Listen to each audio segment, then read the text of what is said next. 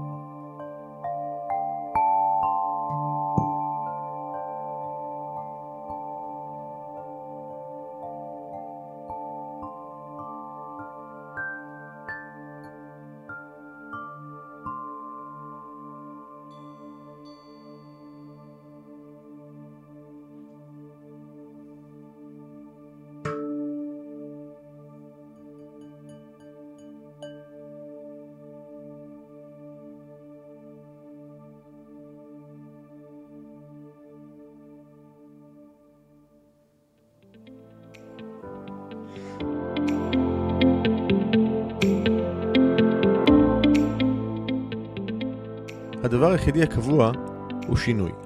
ובכל זאת, אנשים רבים חוששים ונמנעים מלעשות שינויים בחייהם. השינוי מוציא אותנו מחוץ לאזורי הנוחות ואל עבר חוסר הוודאות שלרוב מפחיד אותנו מאוד. ובכל זאת ישנם אנשים שמוכנים להתמסר לתהליכי השינוי, ולא רק לשנות, אלא בעיקר להשתנות, ולהמציא את עצמם שוב ושוב מחדש. בפודקאסט עושים שינוי, תוכלו לשמוע את האנשים שמשחקים all in ועושים את מה שצריך, במקום את מה שנוח, כדי לחיות חיים מלאים ובעלי משמעות. בכל שיחה אנו צוללים לעומק התהליכים הפנימיים שהם עוברים, הטריגרים שמפעילים אותם, הפחדים והחששות, ההצלחות, הכישלונות, הפעולות שהם עושים וההתפתחות שהם עוברים. בכל שבוע תוכלו לשמוע את ערן שטרן ברעיונות מרתקים ומעוררי השראה עם אנשים שהפכו את השינוי לדרך חיים. לפרקים נוספים בפודקאסט תיכנסו לאתר doingchange.co.il או חפשו עושים שינוי באפליקציות הפודקאסט המובילות iTunes, Spotify, Google Podcast ואחרות.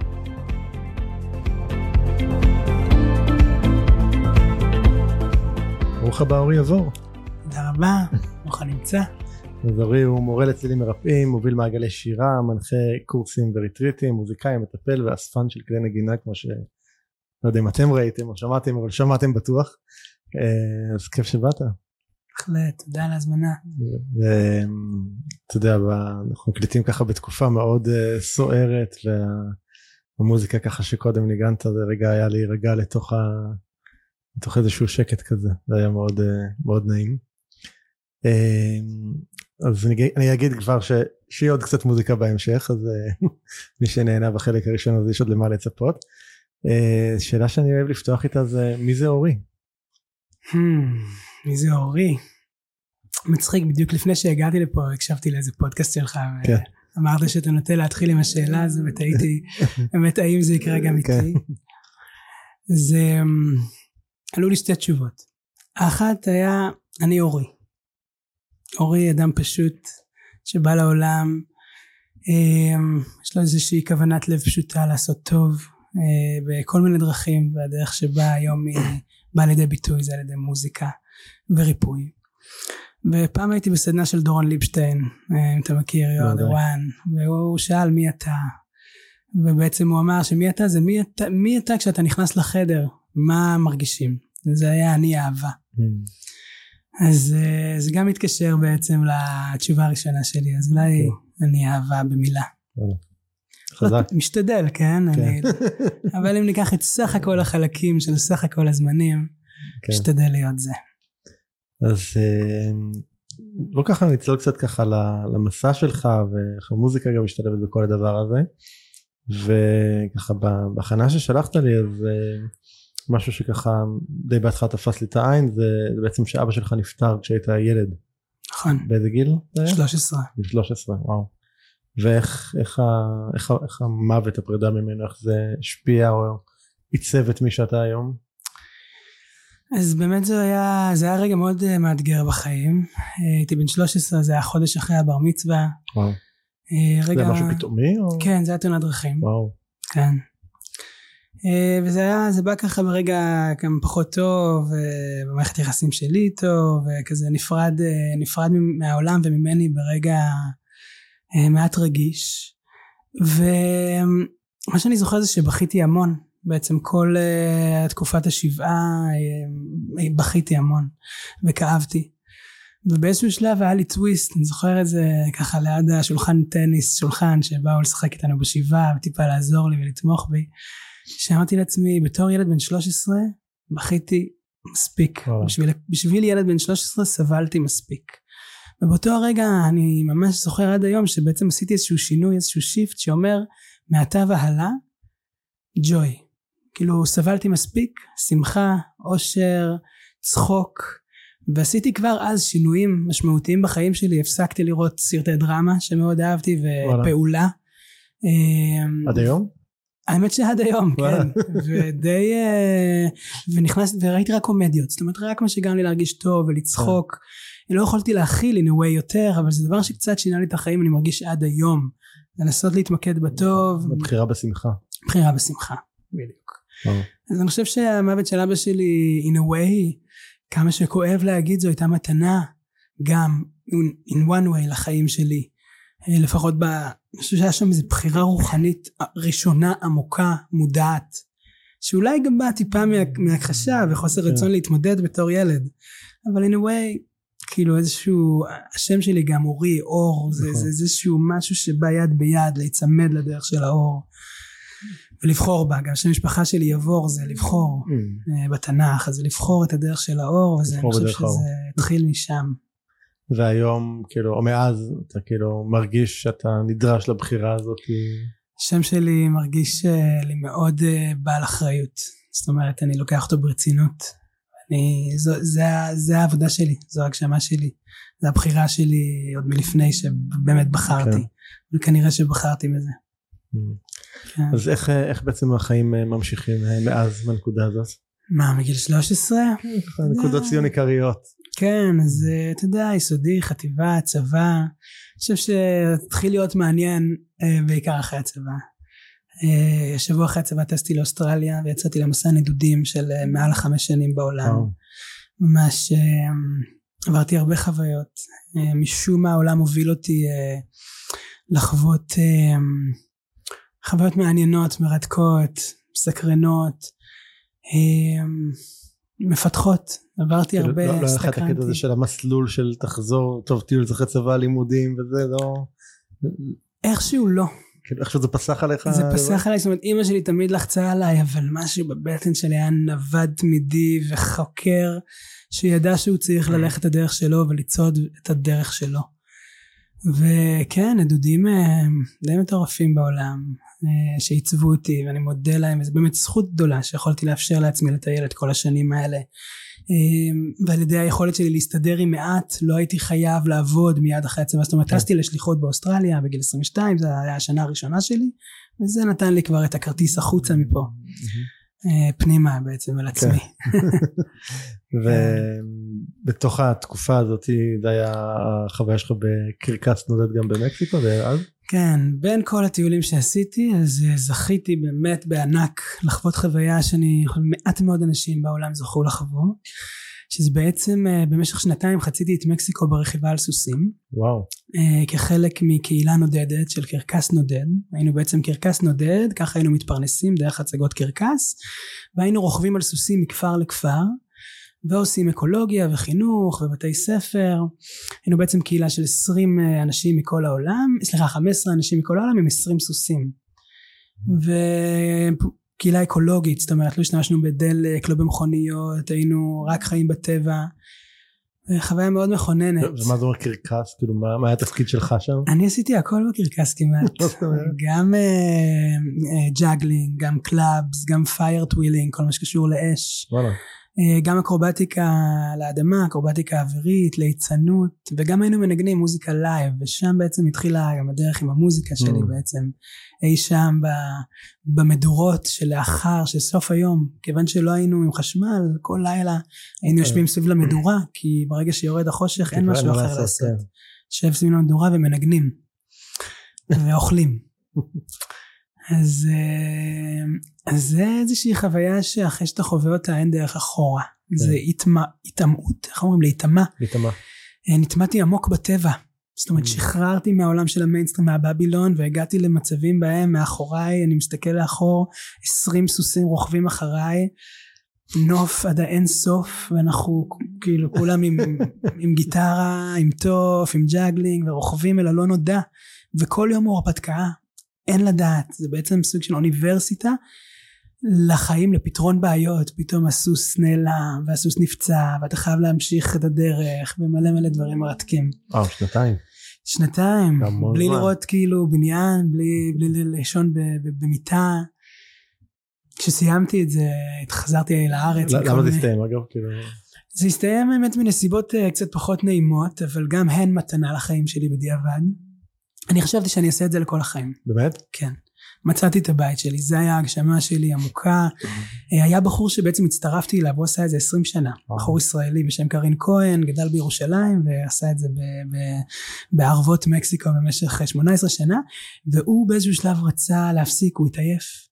אחרי גיל 43, 18 שנה באוהלים, כן, קשור. אה, גם זוגתו לשעבר כבר הספיק לה, והוא אמר חלאס, זהו, נגמר האוס קרוון, הדבר המטורף הזה, הפרויקט המדהים הזה. ואני אמרתי לו, תשמע חביבי, איתך או בלעדיך הדבר הזה ממשיך. ואני והאקסיט שלי בזמנו לקחנו אחריות על הקהילה, ובעצם את השנה השנייה עשינו בלעדיו אני הובלתי את הכל למדתי פרזול. לפרזל סוסים וטרינריה ו- ובעצם החזקתי את כל הדבר הזה במקומו עד שיום אחד אה, גילינו של האקסיט שלי שאיתה עשיתי את הפרויקט אה, גילו לה סרטן כשהייתם שם.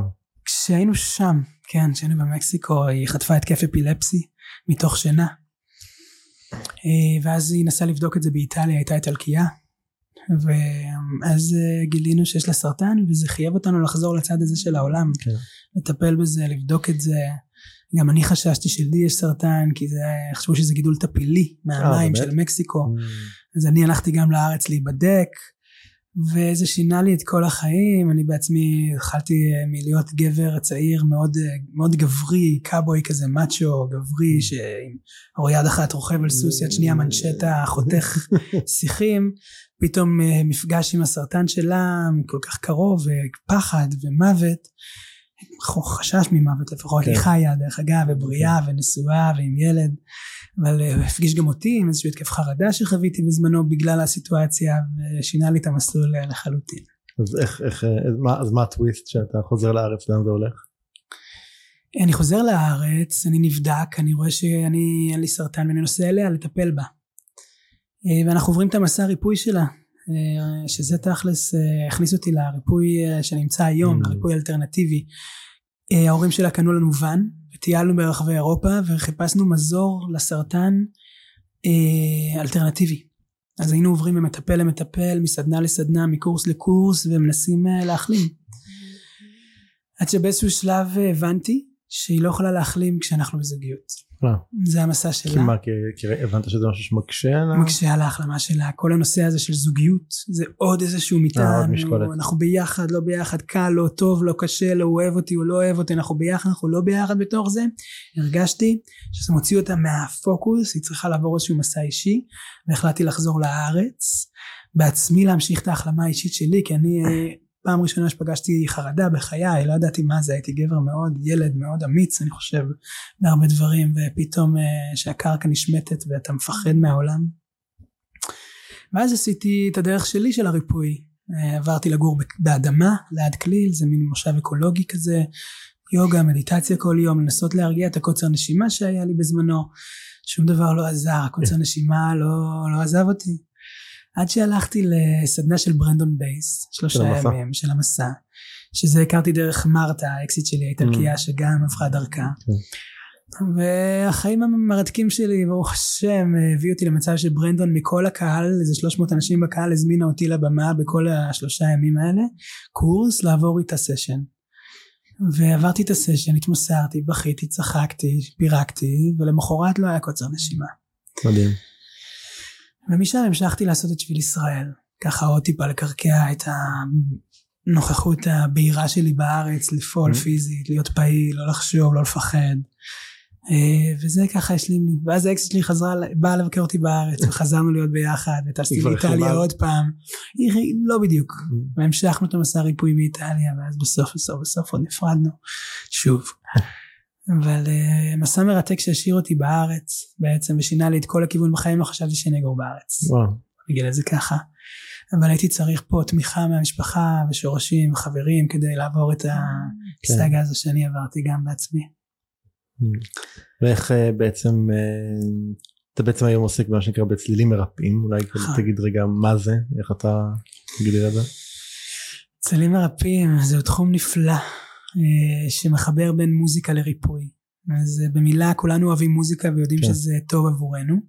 כולנו יודעים שמוזיקה משפיעה או צליל משפיע יכול להשפיע לטובה יכול להשפיע לרעה גם סאונד יש לו השפעה חריפה על המערכת האנושית שלנו וכאשר לוקחים את זה במודעות ויוצרים מרחב בו בן אדם אה, בא עם כוונה לקבל ריפוי לקבל אה, לחוות רגיעה להיכנס פנימה אל תוך עצמו והוא שוכב על הגב בתנאים טובים מזרון כיסוי עיניים כרית ואני בעצם משתמש בכלי נגינה מאוד מיוחדים שנועדו להכניס אדם למצב מדיטטיבי.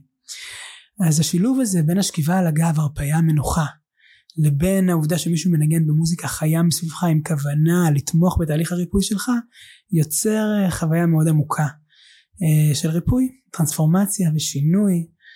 אה, שקצת קשה להסביר במילים, כן. כי זה מאוד מיסטי מה קורה לבן אדם כשהוא חווה את כל הצלילים האלה בשכיבה על הגב. אני יכול קצת לשתף מהחוויה שלי, כאילו לפני. כמה, זה לפני כמה ימים. אה, היינו אצלך עם ורד בסטודיו שלך, וכמו שאמרת, שוכבים, ופשוט זה היה עבורי איזשהו מסע קסום כזה שהמוזיקה, זה מוזיקה והתדרים, ממש הרגשתי את התדרים בגוף, כאילו זה עוטף מכל הכיוונים, ו- וזה היה, אתה יודע, אנחנו גם בתקופה כזאת שהכל כל כך בוער ו- ואינטנסיבי מסביב, ועבורי זה היה רגע להירגע לתוך זה, וגם יכולתי, שם בחלק הראשון ממש נוכחתי בכמה רעש יש לי בראש. ממש ראיתי את ה... איך הרעש הזה כאילו ממש דחוס בתוך המחשבות ו- וזה היה מאוד מאוד אינטנסיבי כאילו לח- לחוות את זה ככה ורגע לקלוט את זה ולשחרר ולהרפות לתוך ה... באמת לתוך הצלילים זה היה ממש חוויה מופלאה. אתה יודע, כן, להרבה אנשים זה היכרות ראשונית אפילו. כאילו היום התחום הזה הוא תכלס הוא מאוד עתיק. זה תחום שהמון שבטים. ותרבויות השתמשו בו אלפי שנים, ידעו שצליל ותדר יכול לשנות את המצב הנפשי והמנטלי של האדם. אבל בשנים האחרונות זה תחום שגדל ומתרחב ודי מתפוצץ איך אתה הגעת אליו. בעצם? אז חזרתי, ל- לראשונה הכרתי אותו באוסטרליה, בטיול הראשון שלי היה שם בחור ישראלי באוסטרליה בשם עמי חסון שהיה עושה סשנים כאלה, הייתי בא לשכב על הגב כמטופל כל שבוע. זה היה מבחינתי הפסיכולוג הכי טוב שיכולתי לבקש, לשכב על הגב, לשתוק ולתת לכלי הנגינה, פשוט הייתי מרגיש שזה, לא יודע, מאזן אותי, מחזיר אותי לפוקוס, לבהירות, לקלילות, לשקט פנימי, שזה באמת כל כך חשוב, אנחנו הולכים כמו איזה מדוזות, כן. ידינו בכל דבר, ו- ו- ופתאום לחזור, לשוב הביתה, השקט הזה. אז בגיל 22 פעם בשבוע, ולא נגעתי בזה, כאילו לא, לא, גם לא הייתי מוזיקאי אז. אה, ואז כשחזרתי לארץ ועשיתי קורס הוראת יוגה אצל שקטי מאי אה, בתל אביב אז הבן זוג שלה לשעבר פפה דנזה שגם היה מורה בבית ספר הוא התעסק בתחום. והיה שם קליק אה, מיידי כבר התחלתי לנגן קצת לפני וזה משך אותי והיוגה כאילו זה בעצם יוגה צלילים מרפאים זה סוג של יוגה וואלה. מבחינתי כי יוגה התרגום של יוגה זה איחוד והצלילים המרפאים עוזרים לנו והיוגה עוזרים לנו להתאחד עם עצמנו. אני חושב זה סוג של יוגה לעצלנים כי היעד הוא אותו יעד. הנקודה הסופית זו אותה נקודה סופית להגיע לנוכחות שקטה בתוכנו. אפשר לעשות את זה דרך אסנות של יוגה ואפשר לשכב על הגב ולתת לי לעזור לכם בעזרת כלי הנגינה להגיע לשקט פנימי. כשאתה כשאתה נמצא בסשן כזה אז יש איזשהו קטע תמיד שאתה עושה את אותו קטע או שזה מאיפה איך, איך המוזיקה הקטעים בנויים אה, לפי היגיון. אני עובד לפי צ'קרות. אה, לכ- כאילו אנחנו בעצם בסשן עוברים מצ'קרה ראשונה לצ'קרה שביעית כאשר לכל צ'קרה קיילנו סט של כלי נגינה. Mm, הכיוון הכללי ידוע אבל מה אני מנגן בתוך הקטע תמיד מאולתר. תמיד מגוון מתחדש מאוד מאוד חשוב לי לשמור על החיות בתוך Mm. הנגינה. למרות שזה לא תמיד עובד לי כן? אבל ההשתדלות היא כל הזמן להמציא את הגלגל ולהביא נוכחות מלאה לתוך הנגינה. ככה שאני יודע את הכיוון הכללי ואת התדר שאני רוצה ליצור באיזה שלב אבל המוזיקה היא, היא from the moment כן. שזה מאוד חשוב. וגם הפלואו הוא, הוא רגיש למצב. אני מסתכל על האנשים סביבי Mm, אני רואה מה הם צריכים. יותר פחות. זה דינמי זה משתנה. כאילו אתה יכול לתת ככה אני בטוח יש לך סיפורים של אנשים שעברו סשנים ודברים שקרו. איתנו. תן תן אולי דוגמה ככה שנבין היה את ה- פעם בחור המשמעות של זה. בסוף סשן הוא בא אליי ואומר לי, אורי, אתה לא תאמין. אומר לו, אני אאמין, אני אאמין, תנסה אותי, אתה לא תאמין. 23 שנה שאני מתהלך עם כאבים כרוניים ללא הפסקה. אני לא מרגיש כאב. או, אני מאמין. כי באמת כבר באמת ראיתי הרבה. כן. אמ, זה כן אדם עם פלטינות שכאבים כרוניים ופתאום אפילו אם זה גם לרגע קטן לא יודע לכמה זמן זה ימשיך אותו, הוא בן אדם לא הרגיש כאב כן. מי, יודע איך זה עובד אין אין אין אין, לזה הסבר זה תחום שהוא טיפה מיסטי לכן הוא עדיין לא כן. רפואי עדיין לא לא. בבתי החולים אני חושב שגם אתה יודע אין לאף אחד אינטרס לחקור אותו. זאת אומרת אין בזה זה ריפוי טבעי כן בדיוק אתה יודע זה כמו שכשחליתי בסרטן אז אז קראתי הרבה ונתקלתי בכמה ספרים שמדברים על מקרים של מה שהרפואה מגדירה כהחלמה ספונטנית. ואף אחד לא חוקר את זה כי אף חברת תרופות לא נתנה אינטרסים להשקיע בזה כסף בריפוי ספונטני ובריפוי טבעי אבל כן עשו מחקרים וראו שאין שום דבר ספונטני. כאילו יש דברים מאוד ברורים שאנשים עשו כדי להחלים אה, לא בדרך הקונבנציונלית כל כך. אמ, אז, אז גם כאן מן הסתם אין, אין כל כך אינטרס למישהו לחקור את זה באמת לעומק. נכון ועם זאת כיף לראות איך התודעה שלנו איך אנחנו מתעוררים לדבר הזה כן. והתחום הזה מתפוצץ בעולם בארץ. מה, מה, מה יש במוזיקה באמת כאילו אתה יודע אני מסתכל אני תמיד אהבתי הייתי מאוד תמיד מחובר למוזיקה תמיד תמיד תמיד ואני חושב שבאמת אפילו בתקופות הכי מורכבות שלי אז אפילו נקרא לזה ווליום המוזיקה בחיים שלי גדל.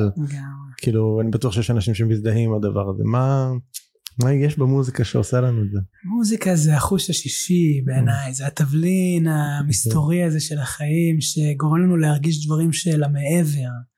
המוזיקה והתדרים והצלילים בעיניי עוזרים לנו בעצם במיוחד בצלילים מרפאים אבל אפילו בכלל להאט את גלי המוח שלנו לגלי אלפא ותטא שאלו גלי מוח שבעצם מאפשרים לנו חיבור אל עולם המעבר מאפשרים לנו גם ריפוי והחלמה וכל התחום הזה בעצם מבוסס על גלי כן. אלפא והמוח ובגלל זה כאילו זה מוציא אותנו מה, מהעולם הקוגניטיבי מגלי הבטא של העשייה ומחבר אותנו לאיזשהו עולם רגשי עולם תחושתי חיבור אל המיסטרי כן. ולכן ברגעים האלה אתה מתחבר לשם לכן זה עושה לנו טוב וזה באמת אה, מקום מפלט להרבה מאוד אנשים מאיתנו כי אנחנו בדור כזה ובתקופה שנדרש מאיתנו תוכנת מאיתנו להיות כן. בקונסטנט פוקוס וערנות ודריכות ולחץ וחרדה אה, ומתחים והמוזיקה יכולה להפיק את הדבר הזה ובעצם כמה שיותר נשב שם נהיה יותר בריאים ויותר חיוניים ואנחנו מרגישים את זה בצורה אינסטינקטיבית. אנחנו זה מוזר שאנחנו לא לומדים את זה ביסודי חטיבה כי כן. זה א' ב' של ג' ד' להבין שאם אנחנו רוצים קצת נחת צא לנגן או צא לחוות נגינה או צא לטבע שזה נגינה כן, mm, לשמוע כן, את הטבע, כן. נגינה לכל דבר, אני רק מנסה לחקות את היופי שהאלוהים הזה יצר כשאתה שוהה בטבע. ו- וזה בעצם איזשהו עולם, עולם, עולם נוסף שאנחנו uh, יכולים להיכנס אליו, רצוי שניכנס אליו. הדרך שלך היא, היא כאילו, שוב, יחס ל... אה, להסללה המקובלת היא מאוד מאוד לא שגרתית. איך, איך הסביבה שלך הגיבה לזה? טוב אה, לגמרי אני הכל גם אה, אתה יודע יצאתי לטייל חזרתי בגיל 26-7 ללא מקצוע אה, כן. איזשהו סוג של היפי אלטרנטיבי שעושה juggling וקרקס ומנגן וחי בג'ונגלים וטייל. כן, ממה תתפרנס? כאילו? ממה אני אתפרנס אמא שלי שאלה עכשיו בגיל 27 תתחיל במוזיקה אתה הרי כאילו רוב המוזיקאים מתחילים בילדות איפה ומוזיקה אמא שלי ידעה היא הייתה מפיקת אירועים 40 שנה ידעה שלא קל להתפרנס ממוזיקה. אבל אני הייתי כל כך ידעתי בתוכי ששום דבר לא עצר אותי ועשיתי באמת את כל מה שיכולתי כדי להגיע למצב שבו אני היום חי ומתפרנס ממוזיקה ואפילו מפרנס אחרים בעזרת המוזיקה שאני מייצר אה, וזה דורש אה, איזשהו כוח והחלטה והתמדה. הרבה אמונה כאילו בעצמך. הרבה אמונה, הרבה אמונה, כי זה באמת תחום אה, כל כך וג, אין לו קווים מונחים, כן. זה אתה, זה הנשמה שלך שצריכה לצאת שם לעולם, זה כל כך חשוף. אמ, גם יש אני חושב את כל התפיסה הזו שאמנים לא יכולים להתפרנס מהאומנות שלהם כאילו זה לא זה כאילו יש גם גם כאן יש איזושהי אה, הסללה חברתית שזה נכון. כאילו מעל הדבר הזה. כן ואני חושב ש... תראה היום באמת אה, צריך המון גישה אל העולם כדי להתפרנס מהמוזיקה שלך אתה צריך לבחור אני נגיד לי היה תהליך בו הגעתי מה, מהטיולים לא היה לי פלאפון לא היה לי מייל וכל החברים שלי כבר עבדו בהייטק בהייטק כוונה של משפחה וילדים ואני בן 27 עדיין כאילו סקרן חוקר את העולם ללא והייתי צריך ברגע שהבנתי שאני הולך להתפרנס ממוזיקה זאת אומרת שאני לא אעשה משהו שלא in line with my heart okay. אוקיי. זו החלטה מאוד מוקדמת עוד מצעירותי כל הזמן קראתי וחקרתי ולא יודע למה נמשכתי באופן טבעי למצוא את, ה, את הייעוד שלי את ההגשמה שלי ו, ואז גם כשהבנתי שצריך להתפרנס אמרתי הפרנסה חייבת להיות עם הייעוד עם ההגשמה mm-hmm. ובחרתי לטבול את היד בתוך הבוץ, שאני קורא לו בוץ, שזה עולם השיווק והמדיה. קראת לזה המטריקס. המטריקס, ואם אני רוצה להשפיע באמת, אני חייב להשפיע מתוכו. זאת אומרת, הרי אתה חייב לשחק את המשחק הזה. כן, כמובן לשמור על עצמך, לשמור על היסודות שלמדתי בטיולים שלי. חיבור לטבע, חיבור לגוף, חיבור לנשימה, חיבור לאהבה, לאהבת האחר, חיבור לחיות, כל הערכים שספגתי במהלך הטיולים שלי, אבל איך אני מביא אותם למיינסטרים, ועוזר לאנשים להתעורר כשאתה חלק מהמיינסטרים. עכשיו עד היום אני באיזשהו קונפליקט אני כאילו מוצא את עצמי אוי נפ, נפלתי בעצמי קצת. איפה גם לי היום קשה לשמור על התרגול של היוגה ועל המדיטציה ועל הנוכחות. אבל in a way זה גם כבר טבוע לי ב-DNA אחרי שנתיים בטבע כמו בהורס קרוון זה כאילו a part of me. כן. ועכשיו זה ריקוד כמה אני מצליח לשמור על הסנטר לתת את המתנות שלי שהן מתנות של הטבע המוזיקה והריפוי והיוגה לכמה שיותר אנשים ועדיין לשמור על עצמי טוב, בא לי שתנגן משהו. אורייט, כיף. טבע, בוא נלך לעולם אה, של המים קצת. מים.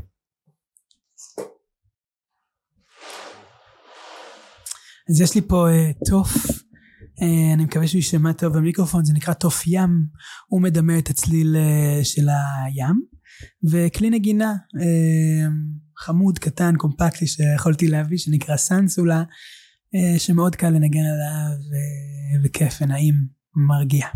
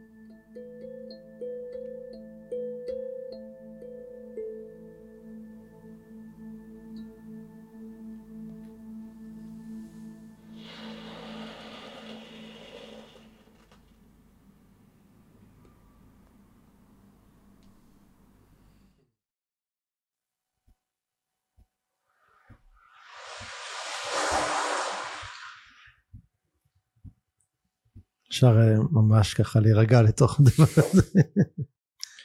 so simple, כן. so simple. עבורי מוזיקה זה דבר פשוט. הוא רק יוצר אווירה, יוצר קסם, המטרה. כן, זה משנה לגמרי הוא משרת. אותנו, את בני האדם. כן. וכאילו מזמין אותי ואת כל מי שיש לו את הכלי הזה בידיים לבוא ממקום של שירות להבין שהמוזיקה לא יודע זה מאוד שונה אני כזה יש אנשים שיוצרים מוזיקה על הביטוי האישי כן. שלהם כותבים מלחינים בוחרים את ה... אני אישית שונה קצת אני יודע אני עושה מוזיקה כדי ליצור לעזור לעולם לאנשים כן. להתפתח להרגיש להעיז להרגיש רוגע להרגיש עצב להרגיש שמחה, להרגיש, לא רק לעשות, גם להרגיש. אמרת קודם, אה, דיברת על, על, על הבחירה, בחירה מהלב, ב- בהכנה שעשינו לפני אז כתבת לי שהרי הרבה יותר קשה, קשה לצעוד בדרך הלב, אה, של ללכת אה, כאילו בניגוד לזרם או, או אה, הפוך ממה שרוב האנשים הולכים. איך, תגיד על זה מה, איך אתה רואה את זה? כן, אני באמת חושב שזה דורש הרבה יותר מאמץ ללכת בדרך הלב, כן, הרבה יותר דבקות. היותר קל בעיניי זה ללכת למסלול הרגיל של אה, 9 to 5. אמ, זה אתה כל הזמן ללכת אל החוסר ידיעה, זה כל הזמן להיות אמיץ, כי אתה בעצם עצמאי שיוצר את עצמך בעולם, וצריך לסלול לעצמך את הדרך, אף אחד לא מראה לך לאן, לאן, נכון. לאן ללכת, או אף אחד לא אומר לך בוא אני דואג, אתה רק תעשה XYZ. וכן, הדרך הזו היא יכולה להיות כואבת, יכולה להיות מפחידה, אבל אמ, לי חשוב לעזור לעצמי ולכל מי שסביבי להבין שאין טעם ללכת שום דרך אם היא לא דרך הלב. That's למרות כל המחירים. והמורכבויות. לגמרי, לגמרי. ובידיעה ואמונה שלמה, בזיכרון טוב, לא לשכוח, שאם הולכים בדרך הלב, זה המנטרה שאני משנן לעצמי, הטוב יגיע, הכל יגיע, השפע יגיע, הפרנסה תגיע, האהבה תגיע, הבריאות תגיע. זה ביחד, להפך, אה, הרבה יותר סיכוי, סיכוי יותר גבוה לנפילות אם לא הולכים בדרך הלב. לא, אני, אני מאוד יכול להתחבר לזה. מה, מה עוזר לך אבל ללכת בדרך הזאת במיוחד ב... הרי, הרי כאילו שלא לא ייווצר כאן הרושם בעיניי השגוי שאם אתה בוחר ללכת בדרך הלב אז מכאן הכל זה רק אתה יודע על דרך של ורדים ושושנים. זה לא. כזה. זה לא כזה. לא כזה. כשהייתי בהורס קרוון במקסיקו, אז אה, לפעמים הייתי מעלה קצת תמונות, היה לי מצלמה, הייתי הולך לכפר, מעלה, מעלה פייסבוק. וכל החברים אמרו לי, יואו, אתה חי את החלום, אתה בג'ו, אתה בטבע המדהים עם הסוסים וזה, וקרקס ומוזיקה. אף אחד לא היה מתחלף איתי. חייתי את החלום, אני מסכים. בן אדם אחד לא היה מעז להתעורר בבוקר ולעשות את מה שאני עשיתי. להוציא, להוציא קרציות מ- מהסוס שלך יום יום יום יום מעצמך. לחיות בטבע עם הפרות, עם הסוסים, כן. להדליק מדורה, אין מים, יש מים, יש אוכל, חוסר ודאות, עבודה קשה. עכשיו זה דרך הלב, דרך הלב דורשת מאמץ, זה נראה זוהר, בן אדם אומר יואו איך הוא נראה באלמנט שלו, כן. איך הוא נראה shining his light, איזה כיף לו, בטח הכל זורם לו, וואלה בשביל to shine your light צריך בעיניי לעבוד קשה, עכשיו זה, זה קצת גם מקום שאני נופל בו, כן. לפעמים אני מאמין שצריך לעבוד קשה כדי ל... אבל, אה, אבל זה דורש, זה פשוט דורש. מה עוזר לך ברגעים האלה? כאילו להישאר על המסלול בדרך הלב כשאתה יודע שהמציאות מאתגרת. תשמע, אני נופל מלא, ואני קם מהר. Mm. זה הקטע שלי. אני לא חושב שיש משהו שעוזר לי, כמו איזושהי פשוט תחושה פנימית עמוקה וידיעה ש, שגם אם אתה נופל זה כאילו עיוורון. אני הולך על זה כבעיוורון. בכ- כזה סוג של כסח, זה איזשהו, זה ה-warrior spirit שלי שקיימת בתוכי, שאומרת, אין, אין, אתה לא נשבר, אין לאן להישבר. אז זה, לא יודע אם יש משהו שעוזר לי, חוץ מה... ספיריט הפנימית שלי, שמשום מה, משום מה, אני באמת לא, לא יכול לקחת על זה קרדיט. זה גדול ממני. כאילו זכיתי. הגעת עם זה אתה חושב? החיים עיצבו אותי לזה, הגעתי לזה, אבל אני מרגיש שזה לא שלי, זה אני בהודיה כזו של אלוהים, כאילו, שהבאתי לי את הספיריט הזו. את הגלגול חיים הזה, שהוא Mm. שוב פעם, הוא מדהים so called, הרבה אנשים מסתכלים עליו ואומרים, יואו, איזה חיים יש לו, הוא מנגן בכל הארץ, הוא עושה כיף ונהנה. זה לא קל, זה ליפול ולקום וליפול ולקום. כן. שזה, שזה משהו אני חושב שהרבה, אולי פה נעוץ חלק מהעניין, כי באמת אה, הרבה אנשים לא מוכנים להיות במקום הזה של להתנסות, ליפ- ליפ- לפול, ליפול, לקום, כאילו, אנחנו כל כך אני חושב אה, מחונכים ומוסללים ל... שכישלון. ש, שכישלון זה איום ונורא, אתה יודע, וכאילו, אתה יודע, בבית ספר היה לך נכשל, כאילו, אני- אתה יודע, בשבילי אני זוכר כילד נכשל בתעודה, זה היה אוי ואבוי, כאילו, בבית, ספר- בבית לא הייתה לגיטימציה שיהיה לי נכשל בתעודה, כאילו זה, זה כתם, כאילו זה כזה, זה, זה גם, אנחנו לוקחים את זה אישית, כאילו את, את הדבר הזה. אז אני חושב שאחרי איך שאנחנו מתבגרים, אז הנכשל הזה מלווה אותנו, כאילו כאיזה משהו שאנחנו צריכים להימנע ממנו בכל מחיר, וכדי להימנע ממנו בכל מחיר אז אנחנו פשוט לא, לא, לא לוקחים סיכונים או לא הולכים רק על דברים שהם מאוד מוכרים וידועים. נכון. אני לוקח פרספקטיבה אחרת, מה זה הנכשל הזה? כן. כאילו- זו הגדרה טיפשית. כן, אה, אני לא יודע, שוב פעם זכיתי בהבנות האלה ובהשגות שהנכשל של אחרים זה ממש לא הנכשל שלי, כן. כאילו, אין לזה קשר, אז כאילו אני יכול להיות כבד עם עצמי על הנכשל שלי, כן. לגמרי, יש לי את זה, אבל קצת פרופורציה על, אה, על כאילו כל אחד בצבע שלו, נכון. זה הקטע של החיים, זהו, זהו, זה נכשל בלהיות איזשהו אה, סטנדרט חברתי מקובל או צריך או, או משהו כזה, זה, זה, זה משהו מאוד. ו- וזה כאילו, והמרחק פה כאילו הוא, הוא, הוא שרירותי לחלוטין. כן, כאילו, זוכר, זכר עכשיו תוך כדי שאנחנו מדברים, היה לי, בלימודים באוניברסיטה היה לי איזה חבר, ובאחד ה... הוא ככה, הוא היה struggling בלימודים, הוא לא, תמיד היה, כל, כל סמסטר אצלו זה היה מין אה, קרב כזה לסיים אותו בעובר, כן? והוא הגיע איזה סמסטר והוא היה אסור שיהיה לו עוד נכשל ב... כאילו, אני לא זוכר כבר את הקריטריון, אבל כאילו הוא לא יכול לשאת עוד נכשל ב- בסמסטר הזה, כי זה היה מסיים, עוצר לו את הלימודים. ואז מגיע המבחן אה, זה והוא מגלה שהוא קיבל 53 54 שהעובר זה 56 משהו כזה הוא לא יכול לשאת עוד נכשל כן? הוא הולך לדבר עם המרצה. מסביר לו את המצב שלו אומר לו תקשיב אני לא יכול וזה תן לי כאילו שלוש נקודות כאילו היה 53 25 עוד שלוש נקודות אתה אתה עוזר לי פה כאילו זה לא כזה מהותי כבר אתה יודע.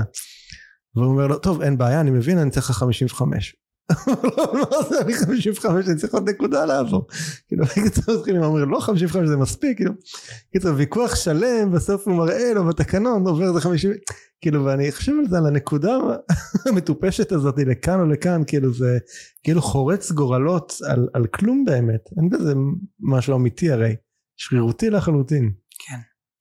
צריך לשבור את הפרדיגמה האלה. את שזה, בדיוק המטריקס הזה שכאילו לשבור, לשבור, לנפנף. זה לא קל. לא קל לא קל, אנחנו נולדנו לתוך זה. זה המציאות כן. שלאן נולדנו. לגמרי. אמ, אתה יודע אנחנו בתקופה כזאת מאוד מורכבת איך איך אתה רואה את המוזיקה באמת שיכולה לעזור היום. כלי מספר אחד. כן.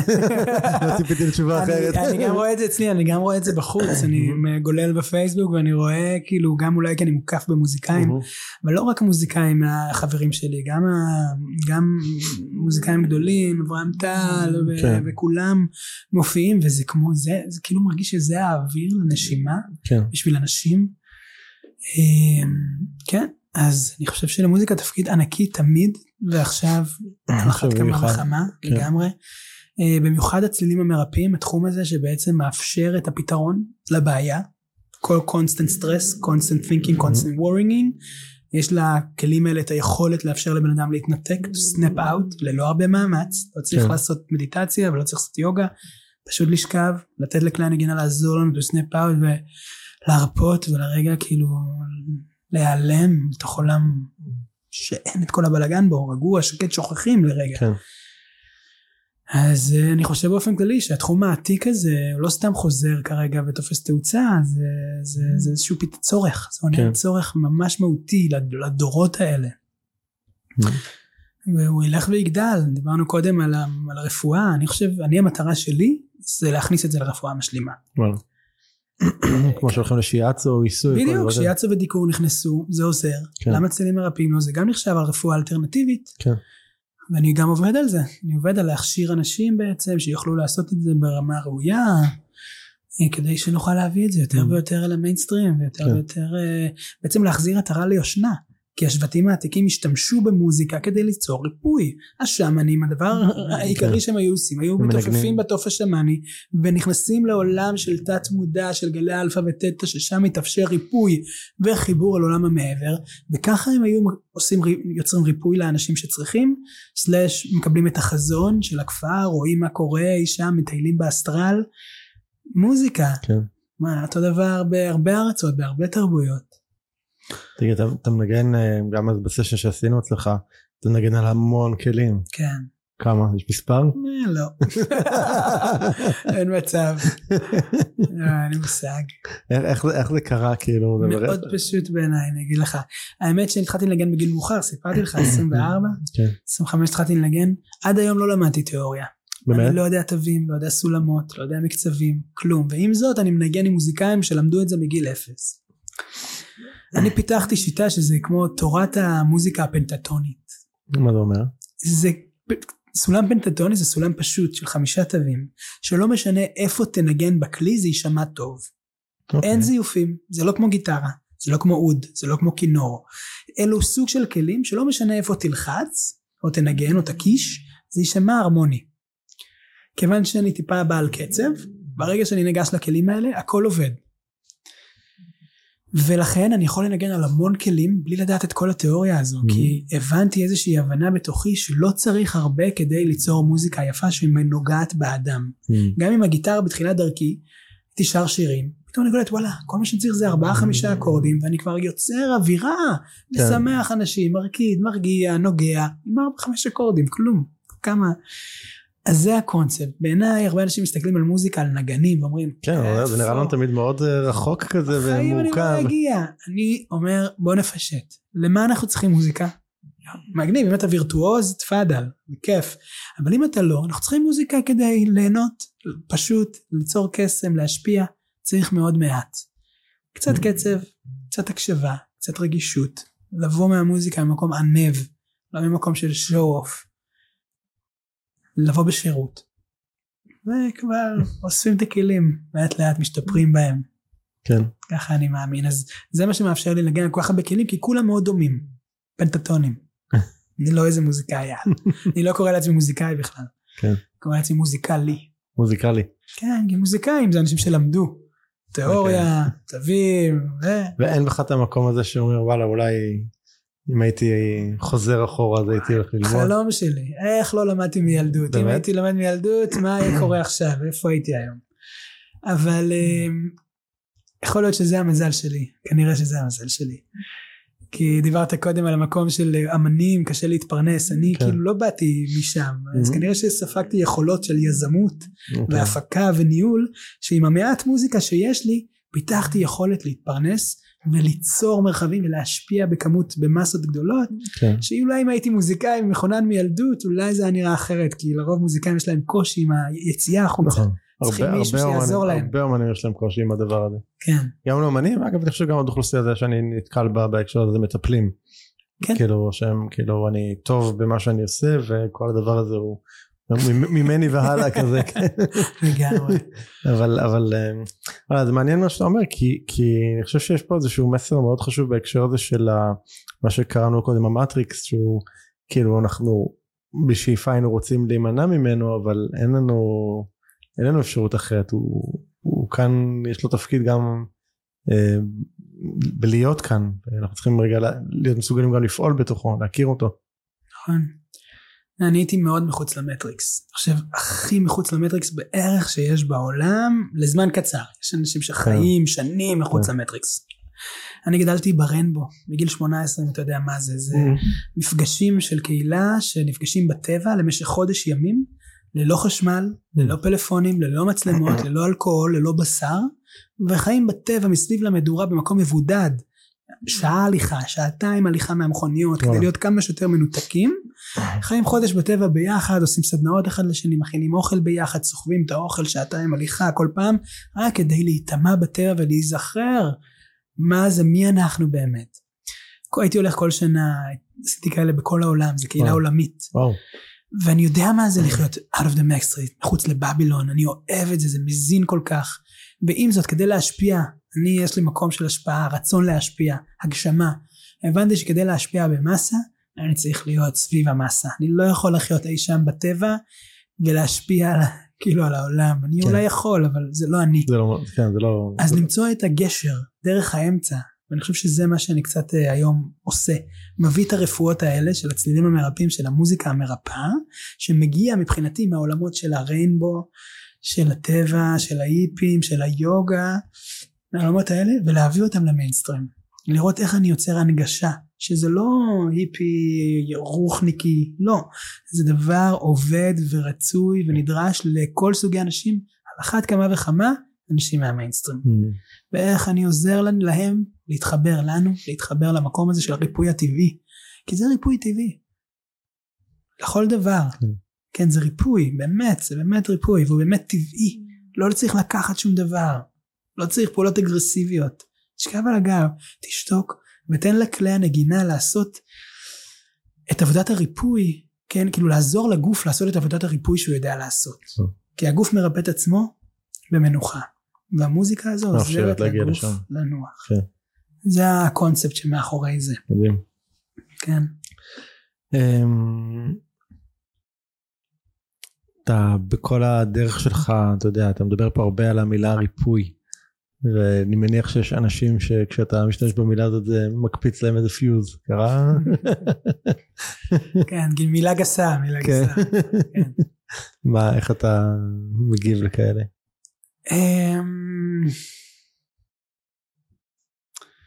לא יוצא לי הרבה אה, לדבר על, כאילו לא באמת, מי שמגיע אליי, in a way הוא כבר קצת, כן, מן הסתם.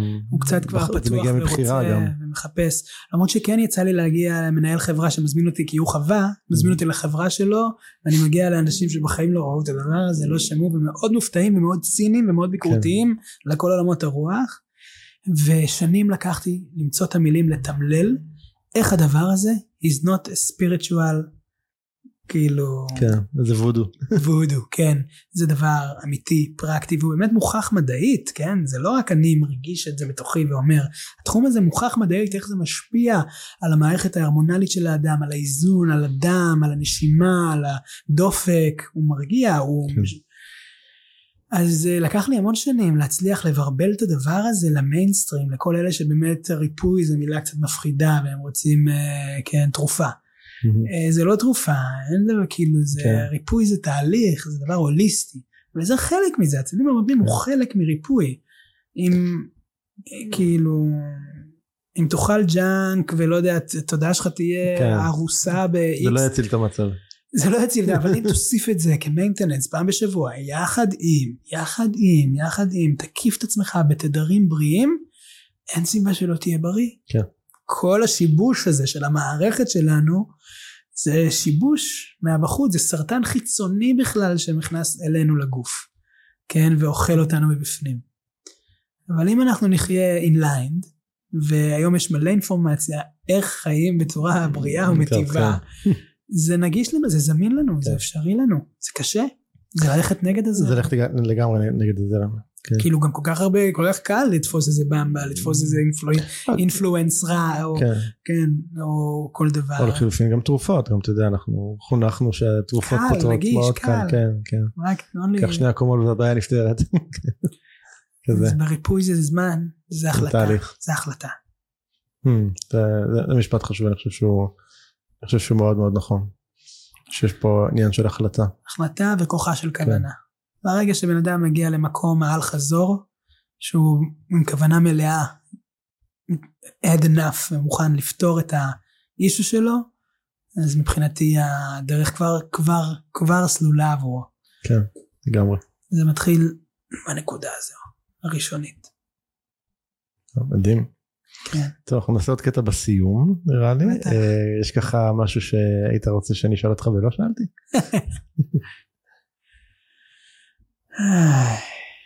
אמ, לא. אוקיי. אה, מי- אני אשמח... מי אה, שרוצה להגיע אליך ו... כן, יש מלא. דרכים. אני גר בגבעת נילי, שזה ליד בנימינה, ויש לי שם סטודיו, ששם אני מטפל. מהמם. כן. זה הכי מאוד קרוב לטבע, כאילו ממש בית מדהים. כן, זה סטודיו עם מלא כלי נגינה בחיק הטבע. אה, אפשר להגיע תמיד לסשנים של צלילים מרפאים, פרטי, זוגי, משפחתי, קבוצתי, אפשר עד עשרה אנשים. אני גם מגיע החוצה, ואני אפשר להזמין אותי לעשות סדנאות חוץ. אה, מי שרוצה ללמוד מוזמן, גם פרטי, וגם יש לי קורס שמתחיל ממש בקרוב, חמישה חודשים שאני מלמד את התחום הזה inside out, יחד עם שבעה מורים שאני מארח, תחומים שונים מהתחום, מומחים לנושא. אמ, זהו מעגלי שירה באמת זה עוד תחום שאני מתעסק בו אה, דרך מוזיקה לעזור לאנשים לבטא את עצמם ולשיר ביחד וגם לשכוח מהצרות העולם ולהיות שנייה נוכחים בחלל של ביחד בעזרת גיטרה ושירים okay. אוקיי. שכולנו אוהבים וגם רפואה טבעית מדהימה ועתיקה וזהו אני מוזמנים באהבה העונג שלי וזכות שלי לחבור לעשות את הדבר הזה טוב. יש משהו שהיית רוצה לשאול אותי? Hmm. אמ, מה שלומך? שאלה כל כך מורכבת בימים האלה. איך עונים עליה? אתה יודע. אמ, אתה יודע, בהתחשב במצב אני בטוב. אמ, אני חושב שכל מה שקרה אה, ככה לקח לקח אותי כמו מן הסתם את אה, רוב האנשים לאיזשהו מקום עם עצמי ורגע גם לעכל את מה שהיה אני לא בטוח שלגמרי הוא קל אבל אה, ולה, ולהבין איך, אה, איך אני ממשיך מכאן ומה נכון עבורי וזה היה מין כזה כמה שבועות של כמו איזה איפוס מחדש של כל המערכת שלי מול המצב הזה ומציאות החיצונית. ו... והיום אני במקום כזה של אוקיי אז יש את המציאות הזאת שקורית בחוץ ואני רגע והיא קורית היא לא אפשר להתעלם ממנה ואי אפשר אה, ויכול להיות ההשפעה שלי גם עליה היא, היא, היא אתה יודע בדברים הגדולים שקורים היא, היא לא קיימת. אמ, ועדיין איך אני מייצר לעצמי את המציאות שלי שבתוך הדבר הזה שהיא פחות אה, מושפעת מבחוץ עד כמה שניתן ויותר כאילו מאפשרת לי לעשות את מה שאני בא כאן לעשות וחלק מזה זה גם את הדבר הזה כי אני חושב שבתוך כל ה... החושך הזה שאנחנו נמצאים בו אז צריך להביא עוד ועוד אור כרגע. אז אה, זה כזה זה... והרבה ככה תהייה של איך, ה... איך הדברים ימשיכו מכאן כאילו מאוד מאמין שאם קרה דבר כזה נורא אז יש איזושהי סיבה גבוהה אה, אחרת לא זה לא היה קורה ככה. אה, אז בזה אני בוחר להאמין שיש סיבה יותר גבוהה. אה, אינשאללה, באמת כן. זה יתהפך עלינו לטובה. כן. עלינו ועל כל העולם. אז uh, נראה לי שאנחנו נסיים איזשהו עוד איזה קטע אם בא לך. כן, בנימה זו כן. של uh, טוב לעולם, אני אשמח לשיר איזה שיר. מהמם. אה, השיר הזה זה שיר שהחזיק אותי. אז שניונת לפני זה רק אני כן. אגיד רגע את המשפט סיום כי אני לא רוצה אני לא רוצה לעצור את התדר שלך בסוף אז כאילו אני אגיד את הסיום עכשיו ואז ניגש לזה. אז אני אגיד ככה למי ש... אל תלכו כי יש עוד שיר. אז למי שככה אה, צופה ומקשיב לנו אז אחד אם אהבתם את הפרק הזה אז תפיצו אותו הלאה שעוד אנשים יוכלו ליהנות ממנו. אה, ושתיים כנסו לאפליקציה אחרי השיר שתתנו לנו שם בכוכבים ואני מאוד מקווה שהרווחנו לפחות חמישה כוכבים מכם אז יאללה בוא נשמע את השיר. אז רק מילה. כן. אה, זה שיר זה תרגום מפורטוגזית, לא אני תרגמתי. זה תרגוש, זה נקרא תרגום ברגש, זה אה, לא תרגום מדויק, זה איפשהו שם בערך. אה, זה שיר שמאוד ליווה אותי בתקופת הקורונה, mm. והחזיק אותי אופטימי, ונתן לי תקווה לזמנים טובים יותר. נשמע לי מתאים. בדיוק. אז אה, זה איזשהו, אה, זה יהיה קצת דיסוננס, אני אומר את זה מראש, אה, זה איזשהו שיר שהוא כמו איזה חלום מתוק לעולם מתוק, שהיום נראה קצת... רחוק קצת. רחוק, אבל... אבל כמו שאתה אומר, אמן שהכל יתהפך עלינו לטובה ונגלה את העולם הזה של השיר ממש במהרה. רק תיקח את זה יחד. אני טיפה אכוון את הגיטרה רגע.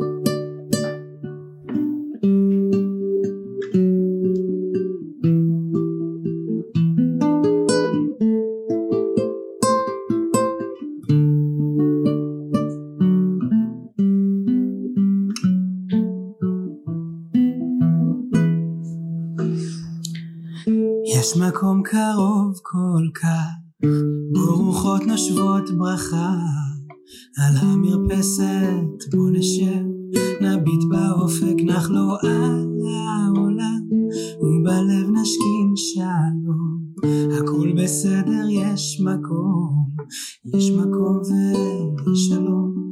גן העדן שוב מותר לכולם, בתים זוקפים ראש בלבן.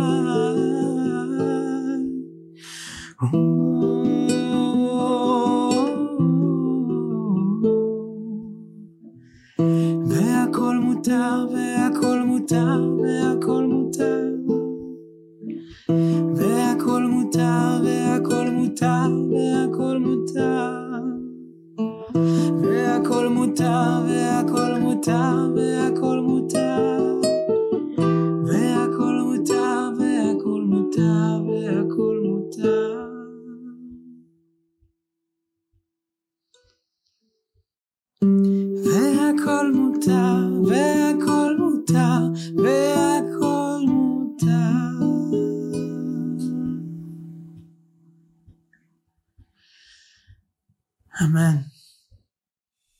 אמן, אמן. במהרה בימינו. תודה.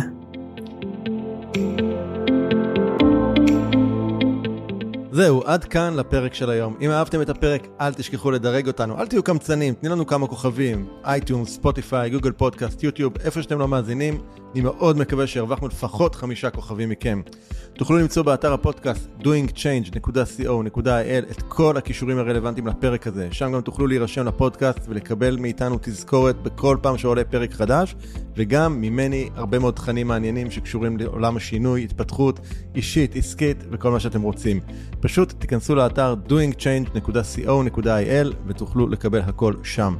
אני מזמין אתכם גם לכתוב לי תגובות, מה אהבתם, את מי תרצו לשמוע בפרקים הבאים, או כל הערה והערה אחרת שיש לכם, מוזמנים לשלוח אליי ישירות למייל פידבק את ערנסטרן.co.il, פידבק את ערנסטרן.co.il, אפשר גם בפייסבוק שלי, facebook.com/ערן.סטרן, או באינסטגרם, פשוט חפשו ערן סטרן מילה אחת באינסטגרם. אם אהבתם את הפרק, אל תשאירו את כל הטוב הזה רק עבורכם. בטוח שיש לכם חברים שגם הם רוצים שינוי, שתפו איתם, שלחו להם את הפרק הזה.